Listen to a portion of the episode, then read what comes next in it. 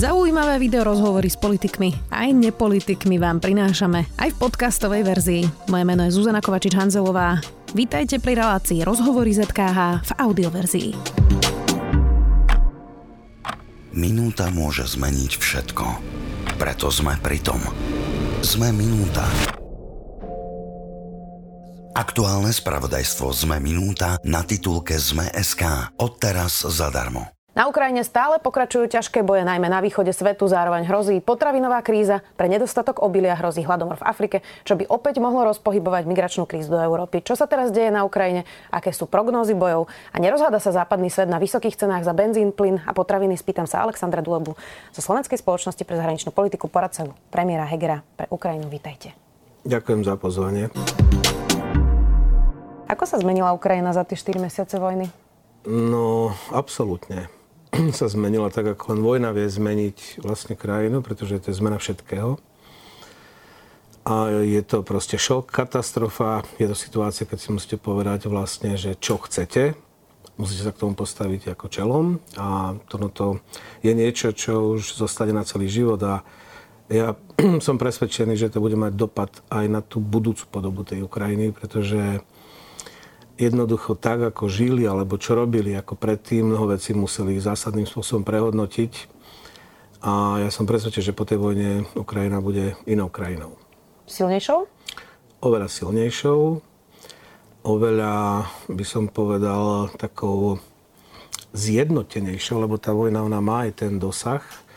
Dnes podpora prezidenta Zelenského je cez 90 cez 80% Ukrajincov napriek tým hrôzam vlastne, a s čím sú konfrontovaní tomu brutálnemu násiliu, tak e, cez 80% Ukrajincov je presvedčených, že tú vojnu musia vyhrať, že ju vedia vyhrať a že aj vyhrajú. Uh, ono, mm, vy dlhodobo hovoríte, že ten čas hrá v prospech Ukrajiny. Uh, to by sme určite mohli povedať v rámci tých protiruských sankcií, ale hrá v prospech Ukrajiny aj čo sa západu týka a jednoty západu?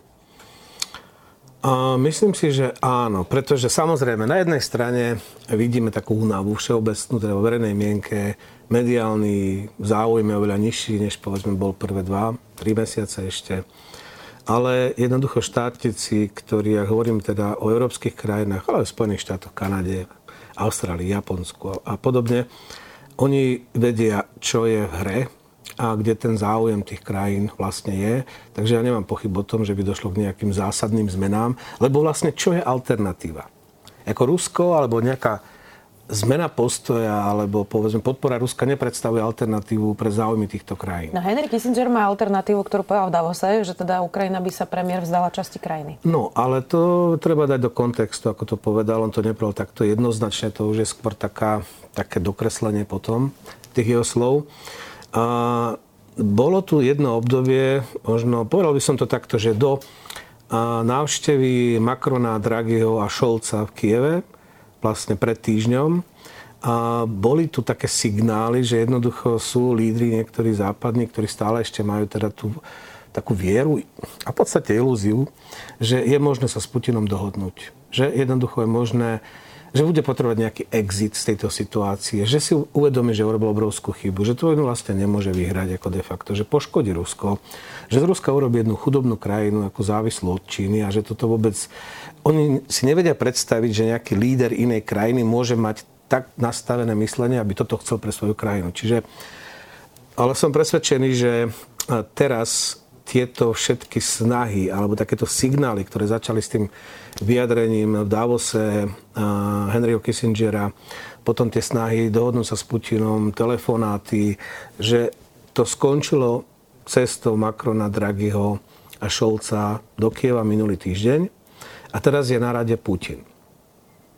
Ako tie ponuky zo, západu, zo západu, že teda po, pozri sa, ja chcem ti pomôcť, ja budem sprostredkovateľ, ja ti dohodnem, nejak ti pomôžem, že tie ponuky skončili, Putin ich proste nezobral. A teraz e, to presvedčenie je také, že jednoducho teraz je, e, ak Putin chce sa baviť, tak musí dať vlastne avízo on. Takže ja neočakávam v ďalšom období nejaké podobné vyjadrenia, ako mal Henry Kissinger. Tak to poviem. Rusi momentálne, ak zoberieme aj Krím, okupujú zhruba 20% územia Ukrajiny. Je na Ukrajincoch sa rozhodnúť, či sú ochotní a z akých podmienok sa vzdať nejaké časti svojho územia. Je to na nich. Dokiaľ oni sa nedohodnú, tak my nemôžeme mať nejakú inú pozíciu. Hmm. Hej. To nemôžeme robiť za nich. A oni majú legitímne právo, ktoré my všetci uznávame, územná celistvosť, garancie štátnych hraníc, tak ako sú medzinárodne uznané, to musí zostať princíp európskej politiky, lebo inak sa tu pobijeme všetci. Jasné, to by bolo vlastne aj pre Západ e, tragická správa, že násilne niekto môže zabrať nejakú časť e, územia. Ukrajina ale už dlhšie hovorí, že oni by chceli teda nejakú ofenzívu na Cherson a tie južné oblasti, ktoré sú vlastne okupované Ruskom. Ako je to reálne? Ono sa to už deje. Ono stačí si pravidelne sledovať vlastne vývin tých bojov a nechcem robiť nejakú reklamu, ale taká veľmi interaktívna, dobrá celkom mapa Live UA Map. Keď si to dáte do Google, tak vás to tam hodí a tam sa vlastne updateuje situácia. Majú tam pekne vyznačené územia šedov, ktoré okupovali Rusi, kde už všade boli Rusi a potom vlastne kde, odkiaľ odišli a potom červené, ktoré vlastne Rusi okupujú. Tak vlastne sú už 10 km od Chersona. Ako všetci teraz e, sa sústredujú na Severodonec a Lysyčansk, na tú severnú časť a málo informácií o tom, že Ukrajinci boli úspešní zhruba pred dvoma, troma týždňami. Vlastne Rusov otlačili od Charkova. Tam už dosiahli takmer ruskú hranicu na jednom mieste. Ale proste jednoducho ten Charkov je už viac lepšie chránený aj pred, povedzme, zasahovaním ako delostreleckými, hoci stále sú tam proste útoky raketové a tak. Ale jednoducho otlačili od Charkova, a pri Mikolájeve, a to bolo ešte pred viac ako mesiacom, jednoducho Ukrajinci zastavili a vytlačili naspäť do Chersonu, zastavili ich postupe smerom na Záporožie a na Krivý rok a teraz jednoducho pár kilometrov, tak ako Rusi postupujú pri do, Severodonecku, tak Ukrajinci postupujú smerom na Kherson a Melitopol. To, čo hovorí neustále prezident Zelenský, je, že síce Západ deklaroval aj vojenskú pomoc, ale že prichádza pomaly. Že by potrebovali vlastne vyrovnať uh, svoje sily s Ruskom práve uh, takýchto presne ťažkých uh, ostrelovaní. Tak západní lídry zároveň hovoria, že oni teda pomáhajú, robia čo môžu, všetci to deklarujú. Tak to má v tomto pravdu? Posielame neskoro tie zbrania? Alebo... Áno, ako je také, som, je tu oneskorenie v porovnaní s tým, čo teda bolo, boli očakávania, ale zas na druhej strane sa treba uvedomiť, že to nestačí, teda, že a povedzme nejaká krajina sa rozhodne, že poskytne Ukrajine nejaké zbranie, treba vlastne, aby tá krajina mala vlastné náhradu zabezpečenú, lebo to vojenské plánovanie, ono vychádza z nejakých realít, čiže nemôžete len proste len tak posielať nejaké zbranie, ich nemáte navyše, čiže to je veľký problém, pretože ide hlavne o zbraňové systémy, ktoré Ukrajinci vedia obsluhovať, čo bol prípad našej S-300 alebo tých tankov modernizovaných T-72, ktoré už dostali z Polska, dostali z Českej... Čiže jedna vec je, že čo im východný, teda bývalý východný blok vie poskytnúť tie staré zbranie, akože to už tie dodávky šli. Problém väčší je s novými zbraniami, západnými zbraniami, ktoré treba vedieť obsluhovať, lebo to sú už technologické záležitosti, čiže tam potrebujete vycvičiť tých vojakov. No a problém je s tými západnými zbraňami, pretože ten výcvik tých ukrajinských vojakov jednak neprebieha tak, ako by, tak rýchlo, ako sa zdalo. Že tých pár dní sa zdalo, že to zvládnu. Nie, tam my máme tiež patrioty tu na Slovensku, máme ich spolu s holandskými vojakmi, máme to z nemeckých vojakov, pretože musíte mať, trvá to niekoľko mesiacov reálne e, ten výcvik. Čiže vlastne, ak by sme hovorili o mesiaci nejakom, E, Ukrajinci mali veľké oči, im sa zdalo, že zvládnu ten, e, tú prípravu svojich vojakov rýchlejšie, ale trvá to dlhšie. Čiže nevedia ich nasadzovať hneď. Niečo už vedia, niečo už tam nasadené majú. Čiže je to kombinácia vlastne týchto Je to kombinácia faktorov, čiže samozrejme očakávania, prísľub bol, je, beží to. E, Lend-lease, napríklad americký, podľa toho Lend-leaseu, kde zhruba 10 miliard vlastne pôjde takisto na dodávky zbraňových systémov, tak to ešte ani nezačalo.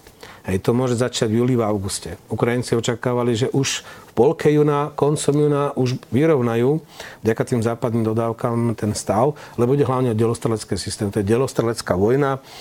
To funguje pri Serodonecku tak, že Rusi pália 3-4 hodiny z, z delostreleckých systémov, ktoré majú vzdialené 20-30 km, vyčistia nejakú časť, nastúpia tanky, pechota, proste idú. Potom dochádza k tomu boju ktorý teda Ukrajinci akože zvládajú zatiaľ skutočne obdivuhodným spôsobom, pretože momentálne ten pomer ten útočný taký, že 10 vystrelených e, delostreleckých granátov z ruskej strany odpovedí jeden ukrajinský. Hej. Čiže napriek tomu postup Ruska od 18. mája, keď sa začala vlastne veľká ofenzíva s cieľom obsadiť Luganskú oblasť, Donetskú oblasť. To je ten nový cieľ, kvázi politický, ktorý si sa Putin nikde nepomenoval, ale pomenoval to generál, teda prvý zástupca ozbrojených síl teda generál štábu ozbrojených síl Ruskej federácie, generál Rusko, ktorý povedal, že ideme oslobodiť Lugansku a Donetsku túto. Hej. Čiže oni sa sústredujú na toto a za mesiac to, sú, to postupili o kilometre, napriek tomu majú, majú tie straty jednoducho sú veľké. To už podľa akýchkoľvek odhadov, ak si zoberieme, že celý sovietský zväz v Afganistane za 10 rokov stratil 15 tisíc vojakov, tak tie straty, a keď zoberieme tie najnižšie možné odhady, dneska sa pohybujú na úrovni 50-60 tisíc. Teraz nemyslím zabitých, ale zranených, zajatých, čiže vyradených z boja. A to treba odrátať od, tej, od tej, toho počtu, ktorý Rusi nasadili na začiatku vojny, tých zhruba 200 tisíc. Čiže to sú veľké straty. Čiže Rusi majú... Paradoxný stav tej vojny je v tom, že Ukrajinci majú dosť ľudí, málo zbraní a Rusi majú veľa zbraní a málo ľudí. To je ten paradox. Hmm. Inak ruský politolog, eseista, spisovateľ, novinár Fedor Krašeneníkov napísal v komentári takú svoju víziu toho, že čo sa podľa neho teda e, stane. Jeho odhad je, že teda Moskva bude pokračovať vo vojne tak dlho, ako bude treba. A teraz ho zacitujem. Nepochybne potom, ako ruské jednotky dosiahnu hranice Donetskej a Luhanskej oblasti a frontové línie sa stabilizujú aj v iných častiach Ukrajiny, prezident Putin začne hovoriť o naliehavej potrebe mierovej dohody a vyzve Ukrajinu na obnovenie rokovaní. V tom čase už bude Rusko čeliť vyhrotený vyhroteným hospodárskym problémom v dôsledku západných sankcií. Jeho ľudské a materiálne zdroje budú vyčerpané a ruská spoločnosť bude unavená dlhou vojnou. Kreml bude vytvárať dojem, že Rusko túži po miery a je pripravené kedykoľvek pristúpiť na prímerie, ale Ukrajina podporovaná Západom chce pokračovať vo vojne a v krvi prilievaní. Tak mm, toto môže byť ten scenár, e, že Putin to bude chcieť svojou propagandou otočiť na to, že tie obsadené časti by si už chcel nechať a veď oni sa chcú dohodnúť a chcú mier, e, ale Západ a Ukrajina nie? Toto je neakceptovateľné. Jediná akceptovateľ, jediný akceptovateľný stav pre ukončenie bojov zo strany Ukrajiny, ale aj ako podmienka pre nejaké ukončenie alebo pokračovanie podpory Západu je stav 23. február. Rusi sa stiahujú zo všetkých území, ktoré okupovali to 20, teraz, keď sa začala okupácia 24.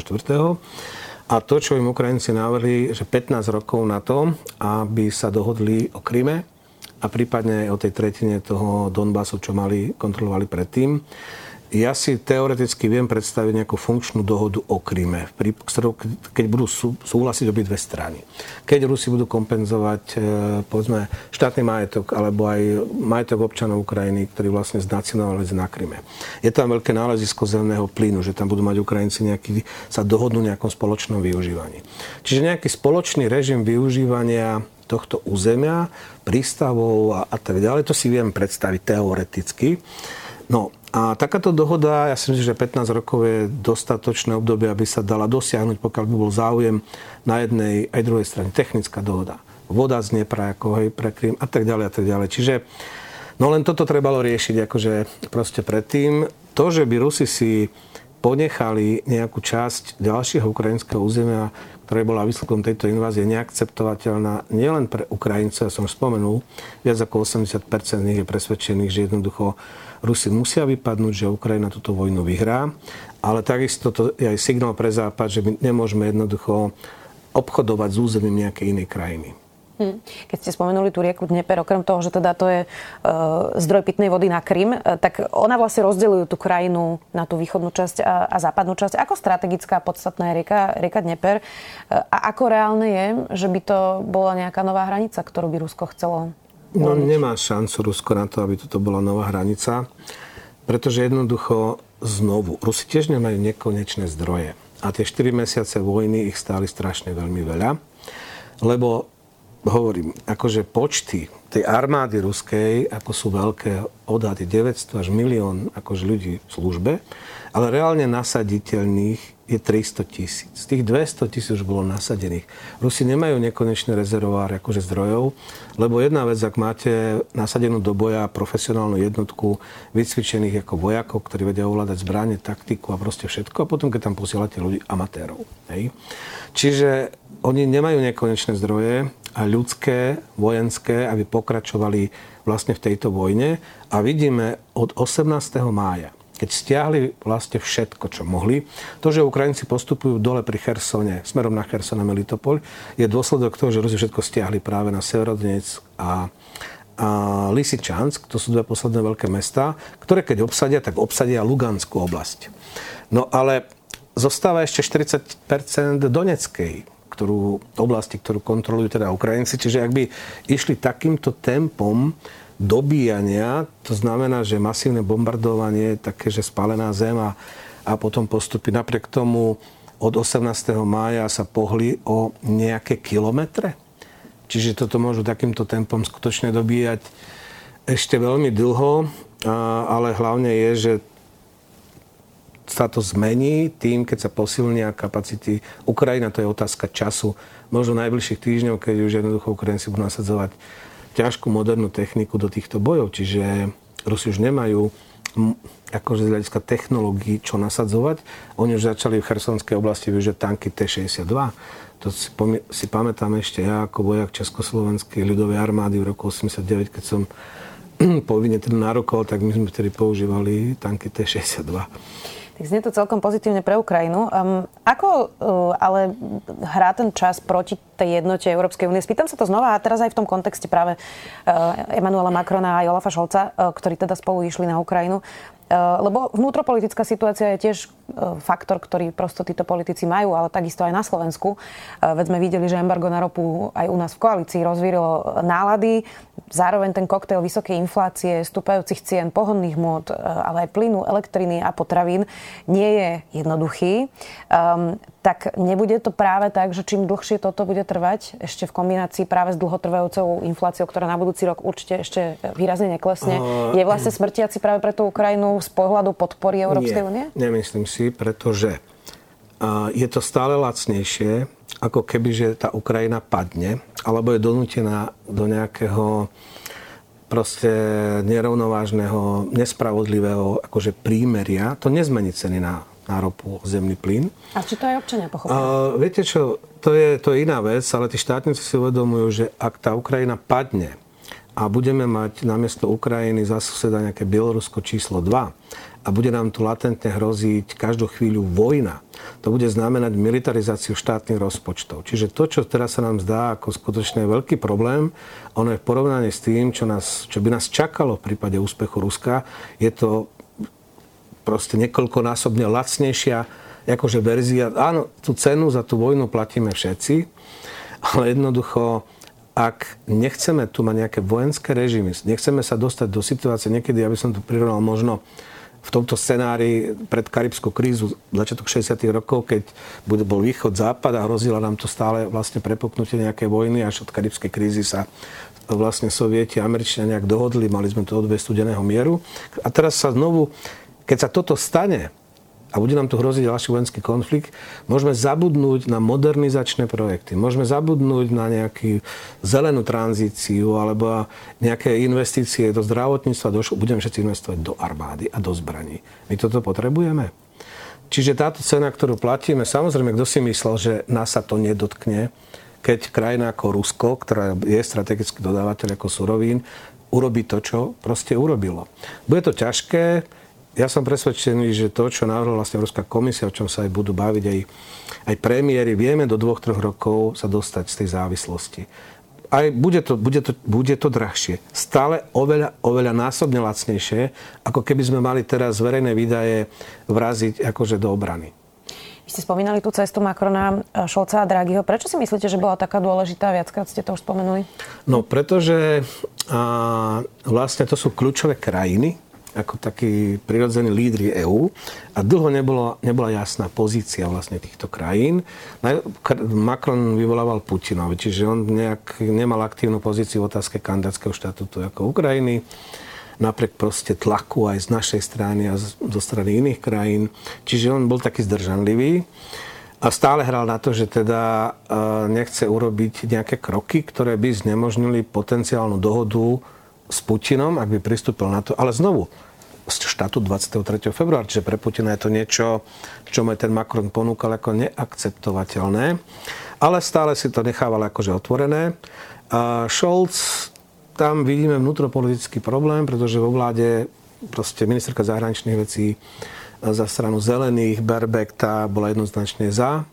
On, keďže vlastne SPD má to také konzervatívne krídlo späté, teda kde majú voličov v tom východnom nemeckom bývalom, tí sú takí vlastne inak akože nemohol sa nejak, nechcel sa postaviť akože proti tým svojim voličom. No ale museli to vidieť na vlastné oči? Toto bol ten faktor? On, ja si myslím, že toto zohráva určite veľkú úlohu, ale myslím si, že strávili v tom vlaku 11 hodín aj spolu s talianským predsedom vlády Dragim, ktorý bol bývalý šéf Európskej centrálnej banky, čiže on vie vysvetliť, že čo sú lacnejšie riešenia akože, a lepšie riešenia pre Európu. No a keď tam spolu sedeli v tom nočnom vlaku 11 hodín, myslím, že bolo dosť priestoru na to, aby sa skutočne od srdca porozprávali kompetentne a urobili dobré rozhodnutia. A potom, keď ohlasili, podporujeme kandidátsky štatút. Hmm. Ja som spomínala na začiatku uh, ten hlad v Afrike kvôli obiliu, ktoré teraz momentálne Ukrajina neexportuje. Tak um, to keď sa človek len tak logicky nad tým zamyslí a žije v Európe, tak aj toto je vlastne v úplne bytostnom záujme, lebo to, čo hrozí, je opäť ďalšia migračná vlna uh, hľadujúcich ľudí z Afriky. Um, tak uh, asi by sme mali pomôcť Ukrajine čo najrychlejšie v tejto otázke, nie? Problém je v tom, že nie, nie je problém v tom, že by sme nechceli. Dokonca problém už teraz môžeme povedať, že už nie je to, že by sme nemali dostatočnú vlastne takú prekladaciu kapacitu, lebo ide o to, že bývalý sovietský zväz mal širší rozchod koľají a my máme uši, čiže my vlastne máme prekladiska na hranici, Poliaci majú, Rumúni a iné krajiny. Aj toto by sa dalo ešte zvládnuť, problém, že nie sú vagóny. Nie sú jednoducho proste vagóny. Ako nikto nerátal v Európe, že bude treba ako mať k dispozícii rýchlo, nie, ako vago, toľko vagónov bolo možné z Odesy, lebo väčšinou tých 20 minútnych potravín sú srdené vlastne v prístave a nemôžu pokračovať vlastne loďami, tak teraz ich treba z Odesy vyviesť akože do iných prístavov. No a ukazuje sa, že nie vagónov. Nie sú vagóny. Ako aj Európska komisia schválila vlastne takú podporu členskej krajiny, ktoré susedia s Ukrajinou, akože by zvyšili kapacitu e, prekladania tých nákladov z široko, širokého rozchodu na užší rozchod, ale toto nie je až taký problém, to by sa dalo. Čiže reálne takto niečo sa vyvezie. To neznamená, že nebude nič ale nebude to tých 20 miliónov a otázka, otázne je, či sa podarí aspoň 40% z toho vyviesť cez železnicu, hoci sa, samozrejme sa to odrazí na cene, lebo je to drahšie než e, doprava. Je, je tak na cene, ale kým sú plné tie sklady, tak vlastne teraz je žatva a nemajú kam to obilie dať. Takže to je vlastne ešte nás to zrejme dobehne. Vyváža sa to, len hovoríme, v prípade Polska hovoríme nejaké 2-3 milióny budú vedieť Poliaci cez svoje územie, teda krátkodobo teraz previesť. Rumúni možno je dokonca viac tie naše kapacity sú menšie. Čo je paradoxné, oni sa až tak nevyužívajú ešte, ale v našom prípade hovoríme o tisícoch, desiatkoch tisícov akože tých tón. Dalo by sa to ešte zvýšiť samozrejme. Niečo sa vyvezie. To neznamená tak, že nebude nič ako z toho, len to nebude celý ten akože objem. A nejak, nejaká teda diera tam vznikne, áno, tých dodávok. Veľa sa teraz hovorí o tom, že m, mm, ako obnoviť Ukrajinu po tejto vojne, hoci ešte teda trvá a neskončila. Čítala som dnes na Bloombergu, že niektoré odhady hovoria, že bude treba až bilión e, eur na obnovu. Uvidíme, ako to vlastne bude v realite. Ako je podstatné teraz vlastne hovoriť o obnove, keď ešte stále tá no vojna trvá? Už e, reč vlastne o tom sa už rokuje dlhodobo. Lebo nielen teda, že máme medzinárodné organizácie ako Európska únia, ktoré sú pripravené pomôcť, máme asi 50 plus medzinárodné finančné inštitúcie ako Svetová banka, Medzinárodný menový fond a podobne, ale máme zhruba cez 50-60 krajín, ktoré chcú prispieť. Kanada, Spojené štáty, samozrejme Singapur, Austrália, Nový Zéland a, a neviem, do všetko. No a tá debata prebieha už je aj zhoda na takej tej štruktúre, že ako to bude vyzerať budú to mať také tri roviny. Prvá rovina bude platforma donorov, kde jednoducho tí, ktorí prispejú na tú obnovu spolu s vládou Ukrajiny, to bude taký priestor, aby sa dohodli na pláne obnovy. Do konca júla by už mala byť prvá verzia návrhu plánu obnovy pripravená. To robí, pripravuje teraz ukrajinská vláda. Oni zriadili pod predsedom vlády takú národnú radu pre prípravu plánu. Skúsme ale vysvetliť, že čo sa môže obnovovať. Má to t- ten plán. Keď sa dohodnú, bude mať tri časti, tri priority. Relief, ja neviem, ako to povedať e, správne po slovensky. okamžitá pomoc na vykrytie vlastne likvidity štátneho rozpočtu v čase vojny, pretože dôsledku vojny zhruba 40% ekonomiky nefunguje, čiže je tam pokles príjmov, aby štát vlastne vedel fungovať, to znamená vyplácať dôchodky, a plus samozrejme tá vojna niečo akože stojí, čiže potrebná okamžitá pomoc. Tu už máme Spojené štáty americké budú počas vojny 1,5 miliardy amerických dolárov dávať mesačne v rámci EU sme sa už dohodli na nejakých 9,8 miliard eur, že vyčleníme do konca roka. Čiže ono sa to tak akože naskladá, plus ďalšie krajiny takisto akože pomôžu Ukrajine, aby ten relief bol. E, z hľadiska obnovy, ktorá môže začať reálne, až keď sa už nebudú vybuchovať tam bomby a strieľať sa, e, tam sa odhaduje, zatiaľ čo viem, tak sú také čísla 600 miliard eur zhruba s touto sumou sa pracuje. S tým, že samozrejme 300 miliard amerických dolárov to sú aktíva Centrálnej banky Ruskej federácie, a, ktoré môžu byť na toto použité. Horšie je to so súkromnými peniazmi oligarchov, tam sú už tiež pekné miliardy, už zmrazené, len je to súkromný majetok a to právo vlastne, ktoré tu máme, je v tomto veľmi také ošemetné, ale pokiaľ ide o štátny majetok, a to, sú, to je centrálna banka, čiže tak zhruba polovicu z toho Rusi zaplatia tak či tak. Alebo sa bude nejaká dohoda, že sa tie aktíva rozmrazia a vrátia a Rusi sa dohodnú a budú platiť reparácie nejaké. Alebo keď nebude dohoda, no tak sa proste zmrazia a proste použijú sa na obnovu. Rusi musia zaplatiť za to, čo zničili. To neznamená, že len Západ bude za to platiť. Zhruba, čiže minimálne taká polovička je. Tá ďalšia suma, hovorím, to bude to zloženie, kde sa teda budú, nebude jeden balík, ale budú skôr také paralelné mešce, tak to nazvem. EU, Spojené štáty, Kanada, neviem, tdd. Ale dôležitý je e, ten plán obnovy, ktorý si dohodnú donory, ktorí tam dajú peniaze a vláda Ukrajiny. A teraz sa vlastne dohodne potom, že od, A po B platí EU od B po C, a neviem, Spojené štáty, ale ide o to, aby tí donory sa dohodli na tom. A čo je ešte dôležitá vec, ktorú chcem povedať, o čo sa snažíme vlastne aj naša vláda týchto rokovania s partnermi, a čo je také trošku inovačné, je zaradiť do toho programu, vlastne ako taký pilier 3, teda reformy, európsku integráciu Ukrajiny. Prečo? Pretože jednoducho aj západný donor, aj Singapur napríklad uznáva, že európska integrácia Ukrajiny je faktor jej udržateľ, dlhodobo udržateľného rozvoja. Čiže nám sa môže stať, že vlastne tento balík, Marshallov plán, môže obsiahnuť náklady, ktoré by inak bežne, povedzme, plynú z rozpočtu Európskej únie alebo z e, týchto predstupov, z predstupového nástroja. Čiže vlastne jeden z takých argumentov, prečo povedzme krajiny Západného Balkánu by nemali mať obavy, že im e, prístupový proces Ukrajiny ako môže zobrať ich z rozpočtu, lebo to bude financované z tohto zdroja. A takisto si myslím, že keďže tam pôjde o veľké peniaze, oveľa väčšie, než aké EU vyčlenuje, povedzme, pre prístupový proces, alebo povedzme aj pokiaľ ide o nejaké európske fondy, tak jednoducho je možné aj teoreticky, pokiaľ by o nejaký čas došlo k tomu, že Ukrajina by sa mala stať členom, tak je možné dohodnúť prechodné obdobia na koheznú politiku, na poľnohospodárskú, lebo ten nástroj, ak sa postaví, tak, on by, tak môj odhad je, že minimálne to je táto finančná perspektíva ďalšia. Čiže akých 12 rokov v podstate to financovanie, EU by spolufinancovala európsku integráciu s pomocou vlastne iných krajín. Čo? To je unikátna vec, nikdy sa to doteraz vlastne v dejinách rozširovania nestalo a tu je na to príležitosť a v podstate teraz, e, čo prebiehajú tie rokovania, tak väčšina aj tých partnerov z Ázie, ako Južná Korea, tak všetci uvedomujú, že áno, má to logiku, že keď chceme, aby krajina bola stabilná, tak akože jej integrácia európska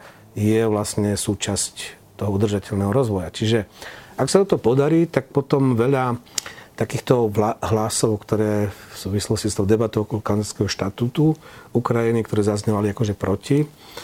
A to je jeden z argumentov, ktorý vlastne silno aj pomohol nejak vybudovať ten taký širší koncenzus v rámci EU, lebo ešte pred mesiacom zhruba jedna tretina členských krajín alebo boli jednoznačne proti, alebo mali veľké výhrady a tak ďalej. Čiže ono to nebolo, to rozhodnutie sa neroz, nerobilo jednoducho uvidíme samozrejme ten samý, stále tie premiéry to majú v rukách, závisí, teda ten posledný krok musia urobiť oni, ale dnes to vyzerá tak, že tu máme to spoločné chápanie, chápanie ako zmanéžovať podporu Ukrajiny, jej obnovu a jej vlastne aj budúcnosť. Mm. A máme na to vlastne aj taký nejaký zatiaľ, by som povedal, finančný nejaký plán.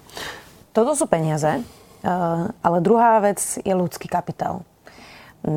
Mm, to, čo sa teraz deje, okrem toho odlivu ľudí, vlastne, ktorí utekajú, ale nejakí sa samozrejme aj vracajú naspäť, ale nejaká časť zahynula v bojoch, kľudne aj teda inteligencie, lebo však bojujú teda, hmm. bojujú aj takíto muži a, a, a zomierajú aj civilisti, tak aká obrovská rána pre Ukrajinu bude práve ten ľudský kapitál, ktorý možno bude ťažší oveľa viac ako peniaze, lebo sú mnohé príbehy ľudí, ktorí už museli odísť z Krymu napríklad a povedali si, že už tretíkrát odchádzať nebudú a nechcú sa už vrátiť napríklad domov. Čiže toto sú tiež príbehy, ktoré Nie. počúvame. No ale zás treba si uvedomiť, že vlastne skutočne to, čo máme, a tých teda dočasných utečencov, tak to sú väčšinou muži, teda pardon, ženy a deti. Hej. Muži sú skôr výnimkou medzi nimi, pretože tam je vojnový vyhlásenie vojnový stav je mobilizácia a muži vo veku do 18 do 60 rokov nesmú opustiť krajinu, jedine s výnimkou nejakou, že majú nejaký osobitný ako dôvod, hoci aj tam sú prípady teda nejakého snahy o korupciu a proste dostať sa, ale to nie je vôbec masový stav nejaký, čiže hovoríme skutočne väčšinou, pokiaľ viem, tak u nás je to zhruba tak polovica, asi 80% to sú vlastne ženy, Deti? Deti a tých 20% to sú dôchodcovia, respektíve starí ľudia už v dôchodkovom veku. Ako tých mužov tu tak toľko nemáme. Čiže... Ale ľudský kapitál sú aj ženy a deti. Ale samozrejme, ja, ja viem a ja nevylučujem aj to, že mnohí, mnohí z nich sa tu vlastne uchytia a potom tí manželia, keď sa to upokojí tam, tak sa to rodiny budú zlučovať. Teraz je otázne, že... Lebo aj tak vlastne väčšina z nich prišla o domy. To znamená, že nemajú kam sa vrátiť. Je. Čiže otázne je, že ako sa bude riešiť nejaké dočasné obytovanie aj pre tých ľudí z východnej, lebo väčšinou to sú ľudia z východnej Ukrajiny, tam, kde boli tie intenzívne tie boje.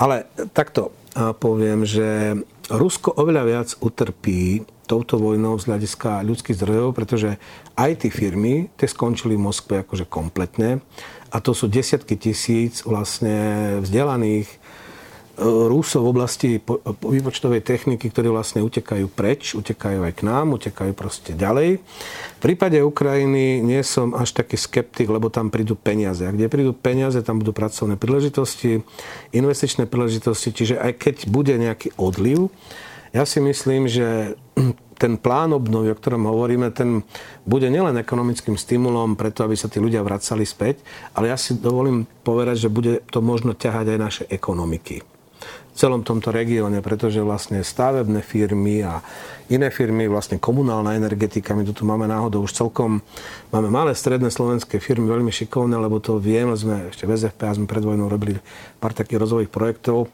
kde sme predstavovali riešenie napríklad pre komunálnu energetiku malých stredných miest a my tie firmy máme. Manažment odpadu, ako vlastne znižiť e, vlastne energetickú efektív, teda e, náročnosť a podobne. Čiže alt, využívať alternatívne zdroje. Toto tu máme, ten potenciál, a tá Ukrajina, keď začne obnovať, to, to je, bude obrovská príležitosť vlastne aj pre naše firmy. No ale to je aj teraz úloha vlády a predsedu vlády, keďže sú tie vzťahy vybudované perfektne, s ukrajinskou stranou, je dostať Slovensko a náš biznis vlastne do tohto plánu obnovy a na tom sa robí. Zobrať to ako príležitosť, rozumiem. Veľa sme rozprávali o Ukrajine, málo o Vladimirovi Putinovi, hoci celé to je o Vladimirovi Putinovi, keď sme sa tu rozprávali. Ja viem, že sa to úplne nedá povedať, ale e, chcela by som počuť nejaký váš typ, samozrejme kvalifikovaný typ.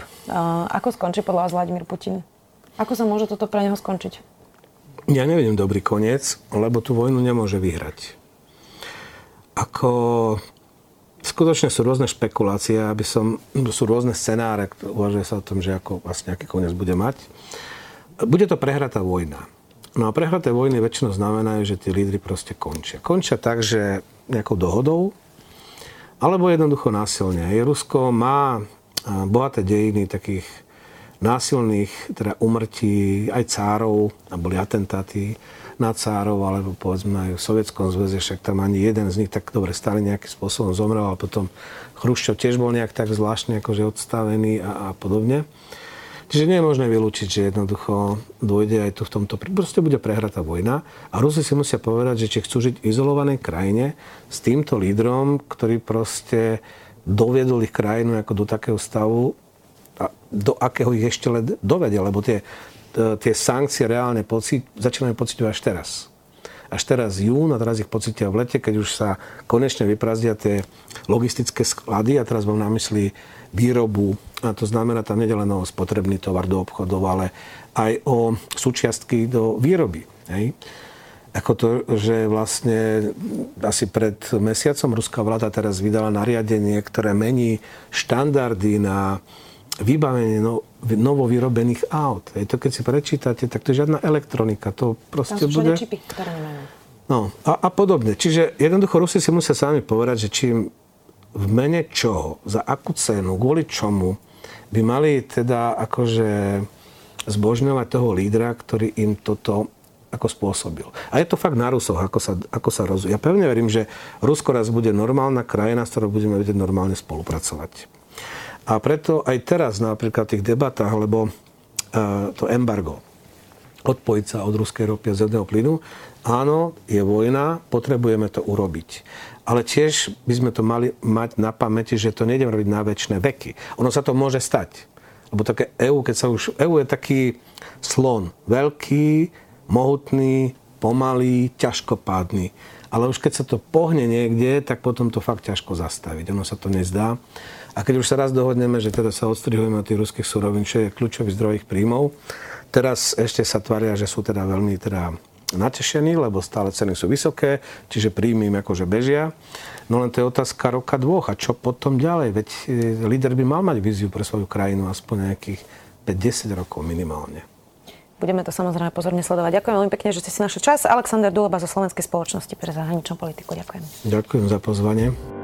Počúvali ste podcastovú verziu relácie Rozhovory ZKH. Už tradične nás nájdete na streamovacích službách, vo vašich domácich asistentoch, na Sme.sk, v sekcii Sme video a samozrejme aj na našom YouTube kanáli Denníka Sme. Ďakujeme. Minúta môže zmeniť všetko. Preto sme pri tom. Sme minúta. Aktuálne spravodajstvo Zme Minúta na titulke Zme.sk. Odteraz zadarmo.